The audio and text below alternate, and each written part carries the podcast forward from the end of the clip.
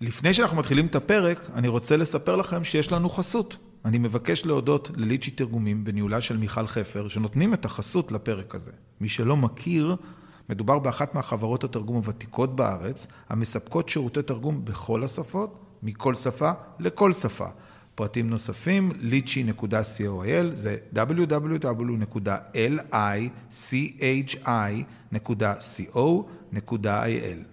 יאללה, מתחילים.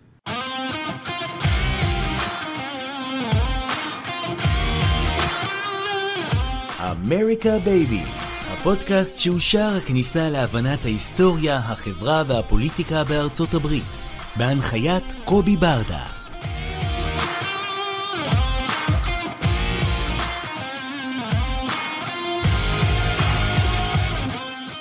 ברוכים הבאים, פודקאסט אמריקה בייבי, פרק השני מתוך שתיים, שבו אנחנו מארחים את רותם אורג, חוקר פוליטיקה אמריקנית, עורך הבלוג וושינגטון אקספרס ומייסד העמותה הברית הישראלית דמוקרטית. הפרק השני מתוך שתיים התעסק בעיקר ביחסים שבין המפלגה הדמוקרטית בכלל והפלג הפרוגרסיבי בפרט ומדינת ישראל, כאשר בפרק הראשון למי שעדיין לא האזין ואני ממליץ בחום להאזין, דיברנו על הנושא של כיצד הוקמה, כיצד נוצרה ומה העתיד של התנועה הפרוגרסיבית. רותם שלום. שלום קובי, כיף להיות פה עוד פעם. אנחנו היום מדברים על אה, נושא חם, נושא שמעניין את רוב הישראלים, בטח מי שמגלה עניין בנושא של אה, ישראל, וזה הקשר בין המפלגה הדמוקרטית בכלל, ובעיקר הפלג הפרוגרסיבי ומדינת ישראל, ואנחנו נתחיל באיזשהו גילוי שאני אפילו הבטחתי לך בשיחה שלנו לפני זה שאני אגיד. ערב הבחירות, אני מודה, היה לי חשש מאוד מאוד גדול לגבי נשיאותו של ג'ו ביידן, אני נותן לו ציון גבוה מאוד, הוא כבר הספיק להחליף שלוש ממשלות בתקופה שהוא נשיא, בתקופתו הקצרה כנשיא, אבל אה, אני חייב להגיד שעבורי ג'ו ביידן הוא הפתעה סופר חיובית, אני חושב שהיחס שלו כלפי ישראל הוא, הוא סופר אוהד, אה, וכנראה שבאמת הוא אומר אה, ומרגיש את מה שהוא אומר. שהוא ציוני, לפחות עבורי זה באמת דבר מאוד מאוד משמח לגלות שטעיתי. אז איך אומרים, אנחנו מתחילים בזה שאני מתוודה טעיתי, ועכשיו אנחנו יכולים לעבור קצת ולדבר על התנועה בעצם הדמוקרטית עם מערכת יחסים שהיא מתעצבת מחדש אם תרצה רגע לאחר שדונלד טראמפ שנחשב בעיני רבים כנשיא שפעל בצורה הכי אה, הדוקה נגדיר את זה ככה עבור ישראל מצד אחד אבל מצד שני אה, גרם להתרחקות מאוד משמעותית של המפלגה הדמוקרטית ולצידה גם כן ההתפתחות של אה, תחושות המאוד נגדם מאשימות או, או ההזדהות בין מדינת ישראל לבין טראמפ בתוך העולמות של המפלגה הדמוקרטית. אז בואו נתחיל רגע בסקירה, תן לנו סטטוס 2023, אנחנו מקליטים את הפרק הזה בקיץ 2023, המפלגה הדמוקרטית וישראל. אני אתחיל מהסוף ואני אגיד שחשוב להיות הוגנים, כמו רוב האמריקאים, גם במפלגה הדמוקרטית וגם בפלג הפרוגרסיבי, מדיניות חוץ היא לא בלב העניין, ואם כבר מדברים על מדיניות חוץ, איך האמריקאים אוהבים להגיד? They have bigger fish to fry. הם הרבה יותר מוטרדים מסין, הם הרבה יותר מוטרדים מהמלחמה באוקראינה, הם הרבה יותר מוטרדים מנושאים גלובליים כמו אקלים ובריאות ו- ודברים אחרים, והמזרח התיכון ובתוכו ישראל לא נמצאים גבוה בסדר העדיפויות שלהם. כך שאת כל מה שנגיד מעכשיו ועד סוף הפרק, ניקח בערבון מוגבל. ספציפית לגבי יחסי המפלגה הדמוקרטית וישראל, שזה אני חושב תחום ההתמחות שלי בכמה שנים האחרונות שאני עוסק בתחום האמריקאי בכלל. איך אומרת הבדיחה? במילה אחת טוב, בשתי מילים לא טוב. הבסיס ליחסי ארה"ב ישראל עומד על שלוש רגליים, אינטרסים משותפים, ביטחוניים, כלכליים וכן הלאה, ערכים משותפים, גם אם זה ערכים מופשטים כמו דמוקרטיה וחירות וחופש ושלום וגם אתוסים משותפים, למשל אומות מהגרים, זה אתוס שגם לישראל וגם לארה"ב יש, וקשרים שהם people to people, שמתבטאים בארה"ב בעיקר בזכות הלובי הפרו-ישראלי רב העוצמה. וזה מעניין לראות שבשנים האחרונות, וקובי כמו שציינת, טראמפ תרם לזה, אבל הוא ממש לא האחראי הבלעדי לזה, שלושת עמודי התווך האלה נמצאים בשחיקה. ברמת האינטרסים, אם נשאל את ג'ניפר בראון, סטודנטית למדע המדינה וסוציולוגיה מאוניברסיטת סן פרנסיסקו, שהיא דמוקרטית ברמה חברה, ושאל אותה מה מטריד אותך, במה את רוצה שנבחרי הציבור שלך יתעסקו, היא תדבר על נושאים כמו אקלים ומצב סוציו-אקונומי וזכות האישה על גופה, ולהט"ב, ואולי הגירה, וכנראה שמדיניות חוץ נמצאת נמוך בתעדוף שלה, ובתוכה אה, המזרח התיכון נמצא נמוך בתעדוף שלה, כי ג'ניפר בראון, כמו הרבה אמריקאים אחרים, לא מבינה מה ארצות הברית עושה במזרח התיכון עדיין, ולמה הוא כל כך חשוב לה, בוודאי בעידן של עצמאות אנרגטית, שכבר פחות תלויים בנפט הערבי. אז האינטרסים המשותפים נמצאים במקום אחר. הרכיב השני, עמוד התווך השני של היחסים, זה הערכים המשותפים, וגם הם נמצאים בשחיקה.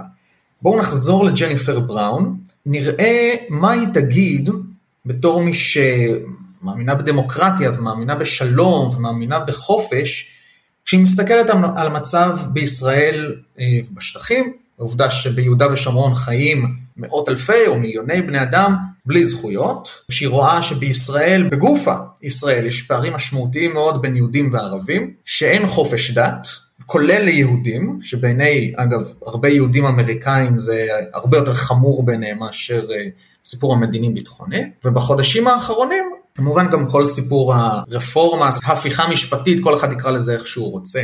ואז ג'ניפר בראון רואה שהנשיא ביידן שהצביע בשבילו והתנדבה בשבילו בקמפיין, והיא נורא רוצה שהוא ימשיך לכהונה שנייה, אומר שלארה"ב ולישראל יש ערכים משותפים, וג'ניפר שואלת את עצמה על איזה ערכים משותפים אתה מדבר, אדוני הנשיא. והרכיב השלישי, והוא בעיניי המעניין ביותר, הוא הרכיב הסוציולוגי, כאשר קשרי ה-people to people הם לא מה שהיו בעבר, הדמוגרפיה משתנה.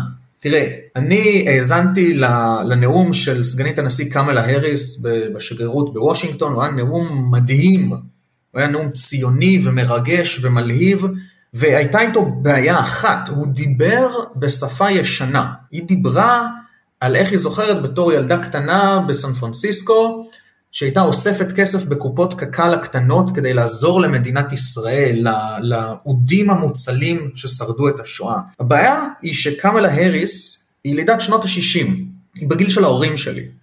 והדור החדש בארצות הברית, שהוא ברובו המכריע דמוקרטי ויותר ויותר גם פרוגרסיבי, זה, דור של, זה הדור שלא ידע את נאצר, זה הדור שמבחינתו המיתוס הישראלי או האתוס הישראלי של אנחנו מדינה קטנה, מוקפת אויבים, אתם חייבים לעזור לנו, זה הדבר המוסרי לעשות, זה היסטוריה רחוקה. הם מסתכלים על ישראל ורואים ובצדק מעצמה אזורית עם הצבא הכי חזק במזרח התיכון, עם כלכלת הייטק, עם גיבוי בינלאומי, ולא דוד מוקף בגוליית. על זה צריך להוסיף גם את השתנות הערכים בחברה האמריקאית והעלייה של ערכים כמו צדק ו... ואידיאולוגיות פיסניקיות, האמונה שמלחמה, דיברנו על זה בהרחבה בפרק הקודם, אמונה שמלחמה היא משהו ציני, שמישהו מרוויח ממנו, וכמובן המהפכה הטכנולוגית, שהופכת את הכל אה, לפשטני יותר ורדוד יותר ושטחי יותר, ואז כשישראל או דובר מטעמה מבקש להגיד רגע זה, זה, זה יותר מורכב ממה שזה נראה, אז בהצלחה בלהעביר מסר מורכב ב-280 תווים בטוויטר או ב-15 שניות בטיקטוק. כשמסתכלים על זה דרך 15 שניות בטיקטוק, זה לא נראה מורכב בכלל, יש חזק ויש חלש, והחזק הוא עשיר והוא לבן, או לפחות הוא נראה לבן, והחלש הוא עני והוא חום, וזה מאוד מסתדר לנו כפרוגרסיבים עם מה שאנחנו מכירים פה בבית באמריקה, אז ברור לנו בצד של מי אנחנו צריכים להיות. החיבור בין כל המגמות האלה, השחיקה באינטרסים המשותפים, השחיקה בערכים המשותפים, וההשתנות הדמוגרפית מייצרת לישראל סיטואציה מאוד מאוד בעייתית באגף שמאל של הפוליטיקה האמריקאית. וזה מוביל אותי באמת לשאול אותך בקשר לעניין הזה, מעבר לשכבה הזאתי שמה שנקרא you've been well articulated, יש איזשהו משהו שהופך להיות bonding, שמרבה לדבר על זה דוקטור אודי רוזן, על מה שנקרא הברית הירוקה אדומה, היכולת בעצם לחבר בין גורמים איסלאמיסטים לבין גורמים פרוגרסיביים קומוניסטים לצורך העניין אם תרצה, שם זה התחיל, לינדה סרסור, ברוקלינית שהייתה מנהלת הקמפיין של ברני סנדרס, לשעבר פלסטינאית, ב-2018 מצטרפות שתי חברות קונגרס מוסלמיות, שתיהן כמובן חלק מהשדולה הפרוגרסיבית, אחת רשידה טליב במשפחה ממוצא פלסטיני, השנייה אילן הומר ממוצא סומלי, ובעצם אנחנו רואים פה בפעם הראשונה רטוריקה מבחינה אקדמית מאוד מעניינת, שבמסגרתה מנסים לייצר חבירה בין ה-suppressing שנעשה לקהל שחור, עיין ערך תנועת Black Lives Matter and Shoot, ומצד שני את הבראונס, אוקיי, החומים הפלסטינאים שהצבא הישראלי עושה.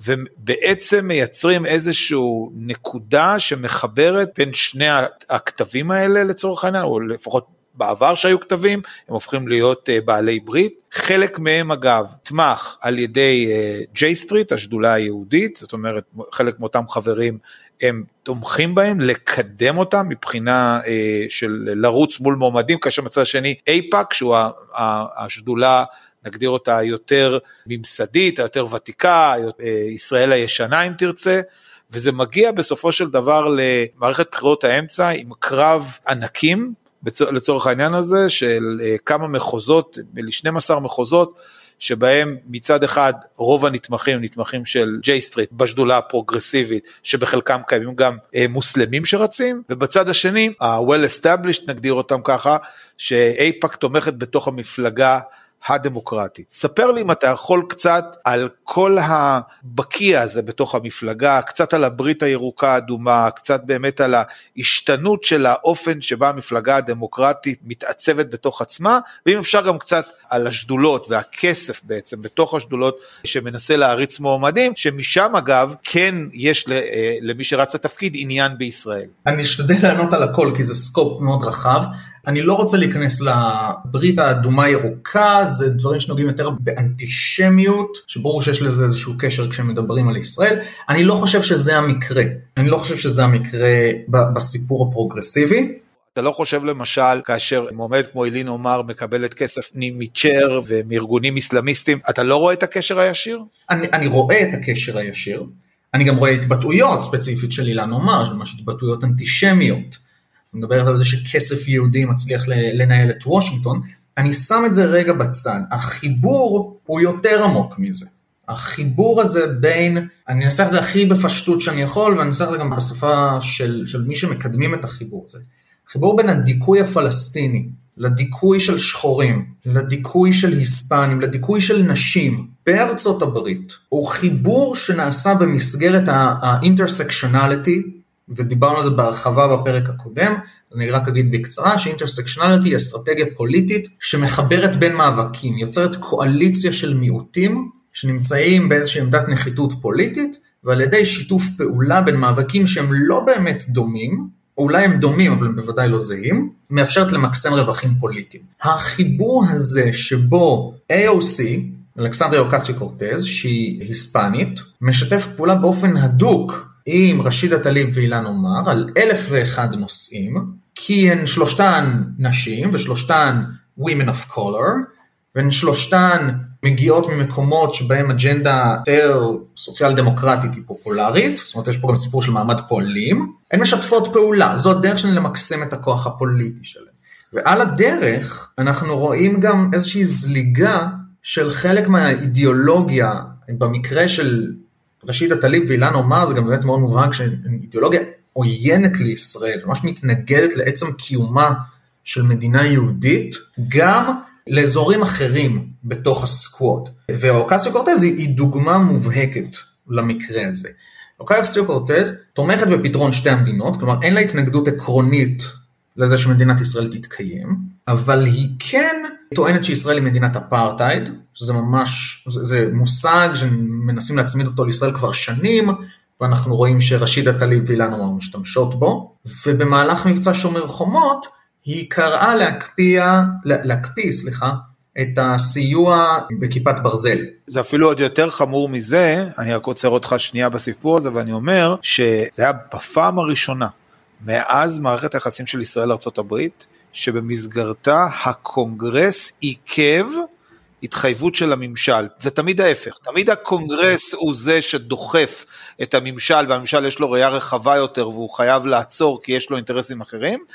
פה היה מדובר בהתחייבות של הנשיא ביידן לחדש את מלאי המיירטים. הנושא הזה אמור היה לעבור במסגרת חקיקה של הסכם הקורונה. תשעה חברות קונגרס כולן, אה, למעט אחד רפובליקני, אה, שמונה דמוקרטים ועסקו עוד בפנים, מצליחות לחשק את המעבר של זה, וזה בעצם בפעם הראשונה בהיסטוריה. לימים זה אכן יושלם כחקיקה נפרדת, אבל זה היה בפעם הראשונה בהיסטוריה שאנחנו רואים כוח פוליטי אמיתי שמצליח לפעול בקונגרס לעצור משהו שהממשל התחייב. נכון, עכשיו מה שחשוב מאוד מאוד לרדת פה לדקויות, הרי לנו כישראלים נורא ברור, מה, כיפת ברזל זה נשק הגנתי, זה לא, זה לא מסכן אף אחד, זה לא פוגע באף אחד, להפך זה מציל חיים של ישראלים, יהודים וערבים, זה, זה עושה רק טוב. אז מה, אלכסנדרי אוקסי קורטז רוצה לראות יותר ישראלים מתים? אני חושב שלא. מה זה חושב?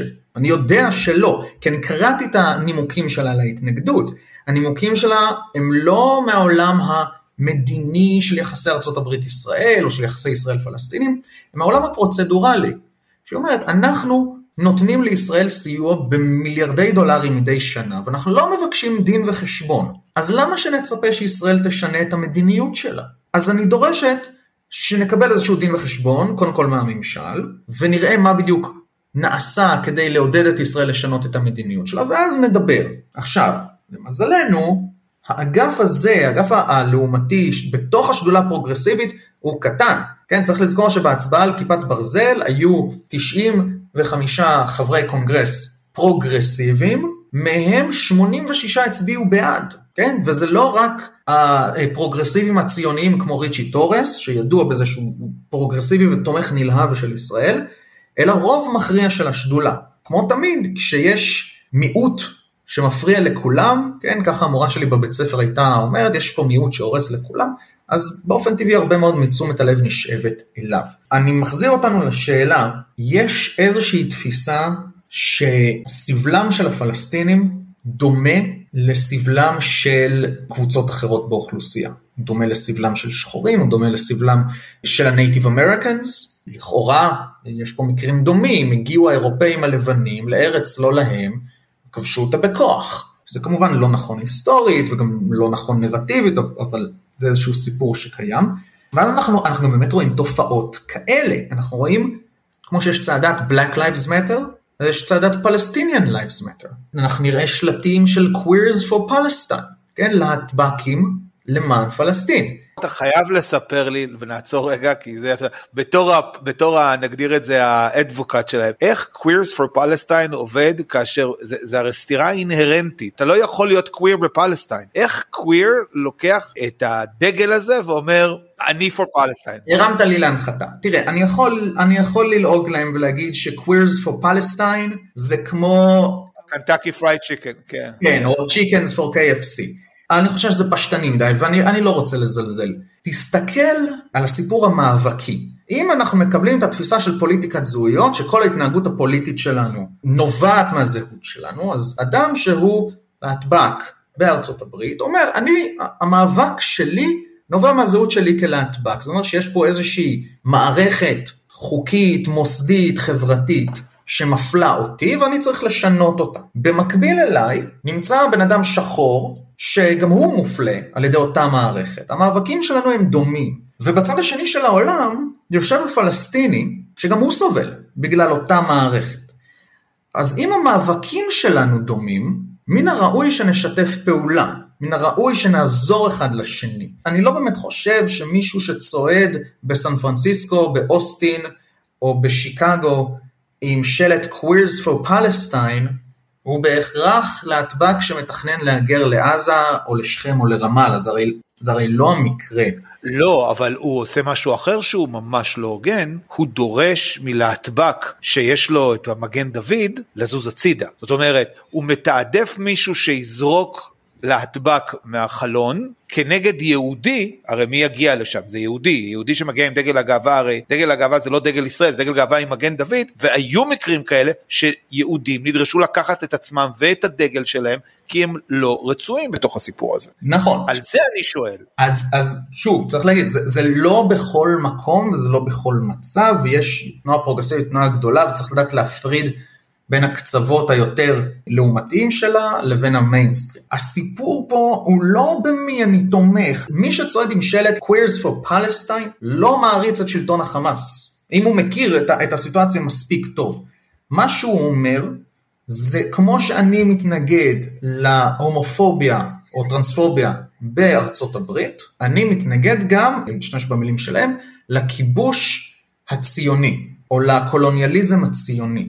יש פה זה הצעד הבא של האינטרסקשונליטי. אינטרסקשונליטי אומר איחוד מאבקים. מאבק הפמיניסטי או המאבק השחור או המאבק הלהטבקי או המאבק הפלסטיני. הצעד הבא הוא שם את כל הנאבקים בצד אחד, כל המודרים בצד אחד ואת כל הפריבילגים בצד השני. זאת אומרת יש פה, זה, זה יוצר איזשהו משהו כמעט דתי. כן, זה איזושהי חלוקה קוסמית, אנחנו יכולים לקרוא לזה טובים ורעים, או מדכאים ומדוכאים, אנחנו רוצים להשתמש באידיאולוגיה מרקסיסטית, או privileged ו-marginalized, זאת אומרת החלוקת עולם היא כמעט דתית. ואז ברגע ש, שהחלוקה היא כמעט דתית, ואנחנו במאבק הטובים מול הרעים, אז אנחנו נאבקים ברעים. אנחנו נאבקים בפטריארכיה, כי היא נמצאת בצד של הרעים, אנחנו נאבקים בהגמוניה הלבנה, כי היא נמצאת בצד של הרעים, ואנחנו נאבקים בישראל, כי היא נמצאת בצד של הרעים. עכשיו, קח את כל מה שאמרתי עכשיו, ושוב, שים עליו קורטוב משמעותי של מלח. אני יכול לספר לך, אני לפני שנה, שנה בדיוק האמת, הייתי באוניברסיטת סן דייגו, זה אזור מאוד מאוד ליברלי האוניברסיטה, כל מי שדיברתי איתו היה איפשהו על הקשת הדמוקרטית, רובם בצד הפרוגרסיבי, ואני ממש זוכר שדיברתי עם ראשת הפקולטה למדעי החברה באוניברסיטת סן דייגו. ואמרתי לה, את יודעת, בישראל אה, יש איזושהי קונספציה שכולם בקמפוסים אובססיביים למגדר ושונאים את ישראל. ככה שאלתי, כי מישהו באמת הגיב לי את זה באחד הדיונים. אז אמרתי לה, יש איזושהי קונספציה שכולם בקמפוסים אובססיביים למגדר ושונאים את ישראל, ומעניין אותי לשמוע מה את חושבת על זה. והתשובה שלה הדהימה אותי. התשובה שלה הייתה, אני לא יודעת מה זה אומר אובססיביים למגדר, תכף נדבר על זה, אבל למה שנשנא את ישראל? זאת אומרת, היא לא הכחישה, היא לא אמרה, מה פתאום, אנחנו לא שונאים, אנחנו פשוט באיזושהי תפיסה אחרת, היא לא הבינה על מה אני מדבר, היא לא הבינה למה שמישהו שנאבק על צדק אה, מגדרי, כן, gender justice, זה המושג שהשתמשה בו, למה שהוא ישנא את ישראל בכלל? כלומר, גם כשאנחנו מדברים על התופעות האלה של queers for Palestine, צריך לזכור שזה לא כל הזרם הפרוגרסיבי. ולראיה, וגם דיברנו עליו בפרק הקודם, אנחנו רואים, וזה הולך וגדל בשנים האחרונות, יותר ויותר קולות בתוך המחנה הפרוגרסיבי, שמתבטאים לטובת ישראל. ריצ'י טורס, חבר הקונגרס ריצ'י טורס, הוא דוגמה מובהקת ביותר, דיברנו עליו בפרק הקודם, הוא לא היחיד. חברת הקונגרס שונטל בראון, שנתמכה בידי אייפאק, הזכרת אותה מוקדם בפרק הזה, אה, היא פרוגרסיבית ציונית. היא אגב גם משתמשת בעולם המושגים של הברית הישראלית דמוקרטית, של העמותה שאני מנהל, כשהיא מצייצת בנושא. מקסוול פרוסט הוא חבר הקונגרס הצעיר ביותר, הוא הג'נזי הראשון לכהן בקונגרס. עוד לפני שהוא נבחר, הוא מפרסם מניפסט שבו הוא אומר, כפרוגרסיבי אני ציוני. בגלל שאני מאמין בצדק, בגלל שאני מאמין בחופש, אני חושב שזה הדבר הנכון לתמוך בישראל. ובפתרון שתי המדינות, ובשלום, ובזכותם של פלסטינים. אף אחד פה לא, הוא לא חסיד של ארץ ישראל השלמה והמאוחדת. לא, לא, זה בוודאי, אין חשש כזה.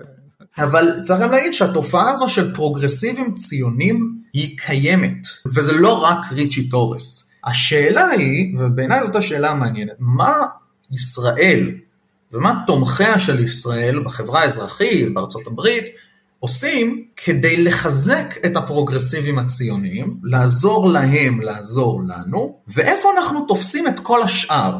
כי בשדולה הפרוגרסיבית היום יש 100 חברים, שלושה מהם הם פרוגרסיבים ציונים, הזכרתי אותם, תורס, בראון ומקסוול פרוסט, ושבע, שבעה יותר נכון, הם ב-Squad, זה האגף המאוד מאוד לעומתי, ונשארנו עם 90 חברי קונגרס פרוגרסיביים, שמה דעתם על ישראל? לא חושב שיש להם איזושהי דעה מאוד מאוד מגובשת. מה אנחנו עושים איתם? קודם כל רגע אנחנו צריכים להסתכל ולהבין אה, בהקשר הזה את בחירות האמצע. זאת אומרת, אם אתה מסתכל על המאבק בין ג'יי סטריט לאייפאק, על 12 שחקנים במחוזות שונים שנגמר אגב ב-11-1, נכון. המקום היחיד שבו אה, ניצחה זו סאמר לי, נדמה לי זה המחוז ה-14 אם אני זוכר נכון. אני חושב שזה ה-12 בפנסילבניה. נכון, כן, כן, ה-12 של פנסילבניה, נכון, של פיטסבורג. שגם היא, היא ניצחה שם ממש אה, אחרי שבועיים שספרו את קולות הימאים והחיילים, שזה אגב החזיר את העוצמתיות של אייפאק, שבמשך עשרות שנים מעולם, על פי התווייתו של המייסד, אה, סי קנן לא נתנה כסף ישירות, זה היה בעצם שינוי טקטיקה. בפעם הראשונה אייפאק באה ואמרה, לא רק נותנת פתק כשרות לתורמים יהודים, אני עושה את האיסוף ומכניסה את הכסף. והולכת עד הסוף. אגב, בזמן אמת כתבתי על זה מאמר, מאוד חששתי לזה, אבל אני שמח, אני באמת מאוד שמח, ש, שזה האסטרטגיה הצליחה, הצליחו לנצח 11-1, אבל, וזה באמת הקטע המעניין, שים לב, זה כסף יהודי, שמצד אחד יש שמאל, תרצה את ה-J Street, שמקדם וקטור מסוים עם אנשים מסוימים, ומצד שני את אייפאק, שמקדם ערכים מסוימים בצורה אחרת של הסתכלות, שהכל ב playground של המפלגה הדמוקרטית.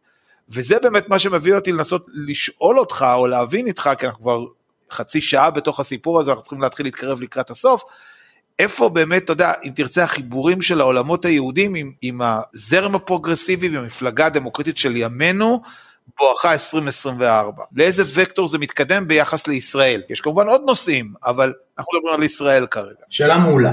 אני אגיד שההחלטה של אייפאק להכניס את היד לכיס תרתי משמע ולהיכנס אה, אקטיבית במימון קמפיינים, בעיניי הייתה החלטה נכונה. אני אגיד למה.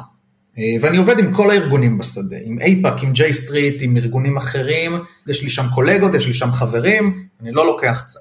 ההחלטה שלהם להיות מעורבים אקטיבית במימון קמפיינים, עודדה ארגונים אחרים לעשות את זה, והיא עודדה את ההקמה של ארגונים נוספים. אנחנו מדברים הרבה על אייפאק וג'יי סטריט, אבל הם ממש לא הארגונים היחידים בשדה, יש את ה-Democratic Majority for Israel, את ה-Jewish Democratic Council of America, את Pro-Israel America, את ה-Israel Policy Forum, ועוד הרבה מאוד ארגונים שפועלים בשדה הזה של, נקרא לזה Israel Professionals. עכשיו, אני מאמין, זו דעתי האישית, ששוק חופשי ותחרות חופשית הם עדיפים על מונופול. ועד היום היינו במצב שבו אייפאק הייתה המונופול בשדה הזה, וג'יי סטריט הוא, הוא המתחרה שמנסה לזנב בה, והוא תופס גם סגמנט מאוד ייחודי של אנשים ש, שבחיים לא מוכנים ללכת ל... ומה שקרה זה שהשדה הזה מתחיל להשתנות. והיום יכול לבוא תורם יהודי או פעיל יהודי שלא מרגיש בבית בג'יי סטריט, כי בעיניו הם, הם ביקורתיים מדי כלפי ישראל, הם תומכים אולי בעיניו במועמדים שהוא לא אוהב, מצד שני באייפאק הוא בכלל לא מוכן להיות, כי אייפאק גם תומכת במועמדים רפובליקנים, ופתאום יש עוד ארגונים שהוא יכול לעבוד בהם.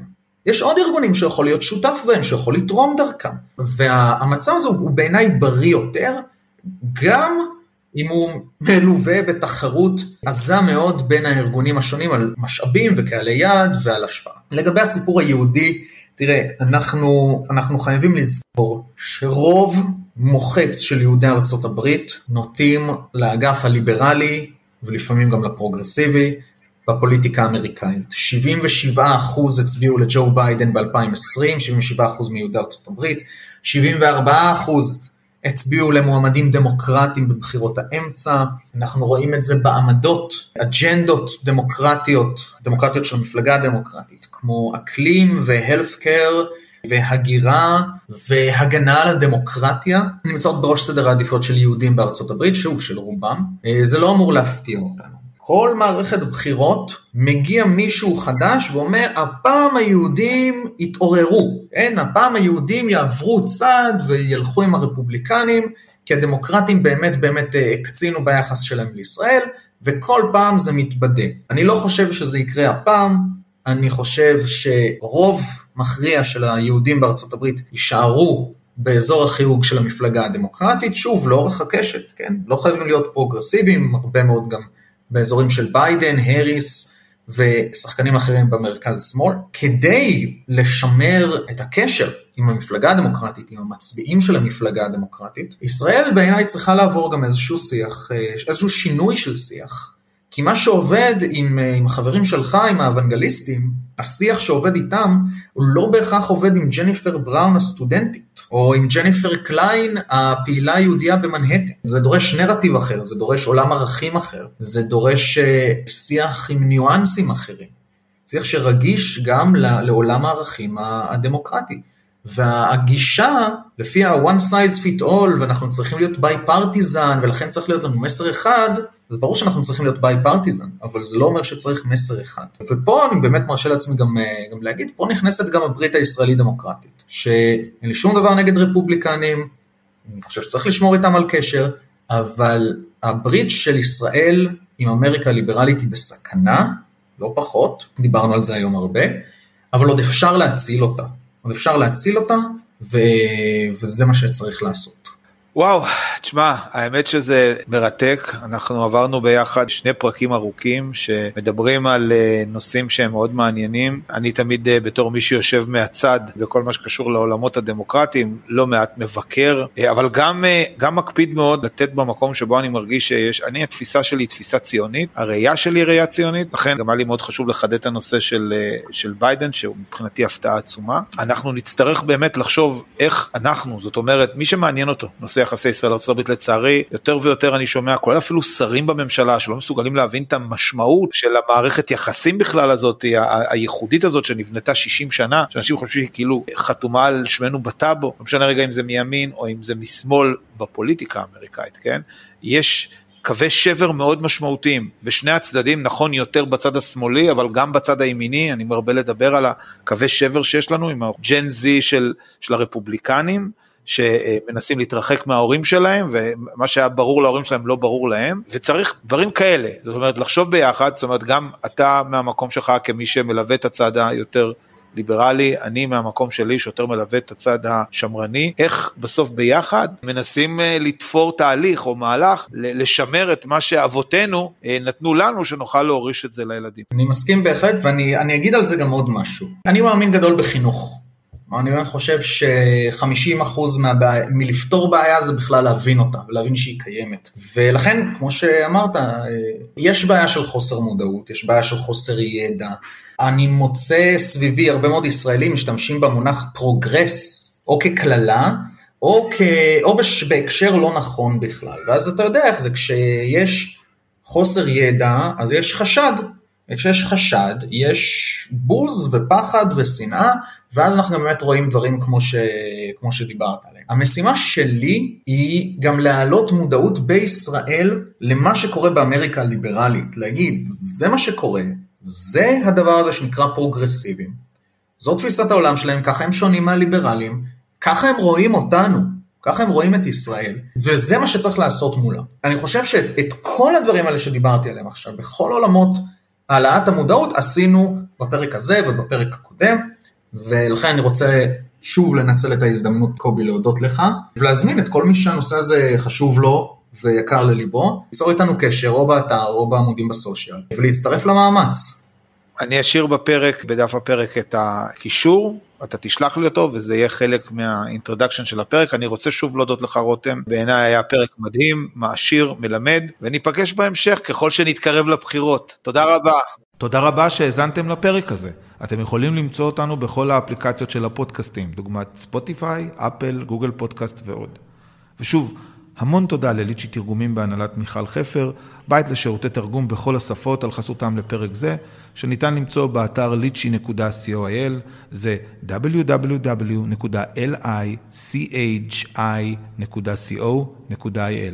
תודה מיוחדת לחברת הפודקסייה בניהולו של שלום סיונוב על הפקת הפודקאסט הזה. נתראה בפרק הבא.